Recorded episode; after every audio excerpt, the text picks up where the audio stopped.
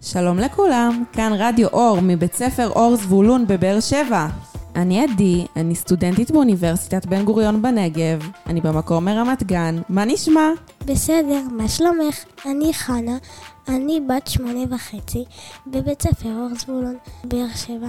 איזה יופי. אה, אני אשמח לשמוע המלצה על ספר שקראת, בקריאת בוקר או בבית. הספר מספר על רבי חנינן בן דוסן ואשתו.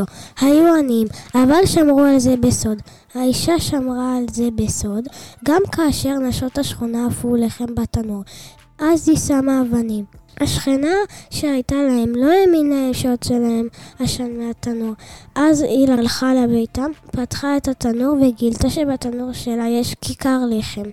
היה לה נס, ובמקום אבנים ששמה גילתה שהיה לחם לשבת. והשכנה הפחות נחמדה התביישה שהתפרצה לבית שלהם, ומיד ברחה, מכיוון שפחדה שהשכנה תדבר עליה לרעה.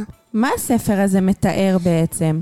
מעשה בתנור של הלחם מתאר על נס שקרה לאשת רבי חניניה, על כך ששמה אבנים בו שהפכו לכרכרות לחם לכבוד שבת קודש.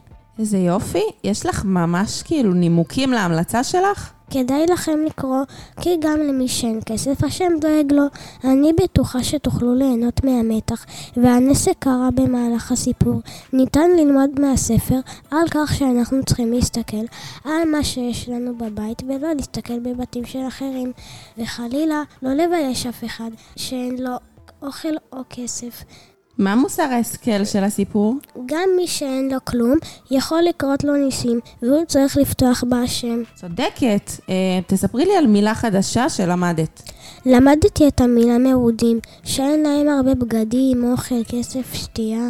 תודה רבה, חנה. תמשיכי ליהנות מעולם הספרים. תודה. תודה רבה לחנה מכיתה ב', נהנינו איתך ולמדתי ממך המון.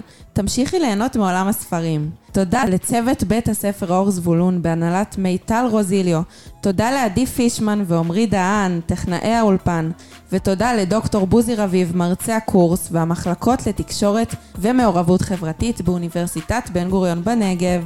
מאזינים יקרים, אם אהבתם את ההמלצות ואת הפודקאסט, אנא פרגנו לו בדירוג באפליקציית ההאזנה, כדי שעוד אנשים יוכלו ליהנות מההמלצות.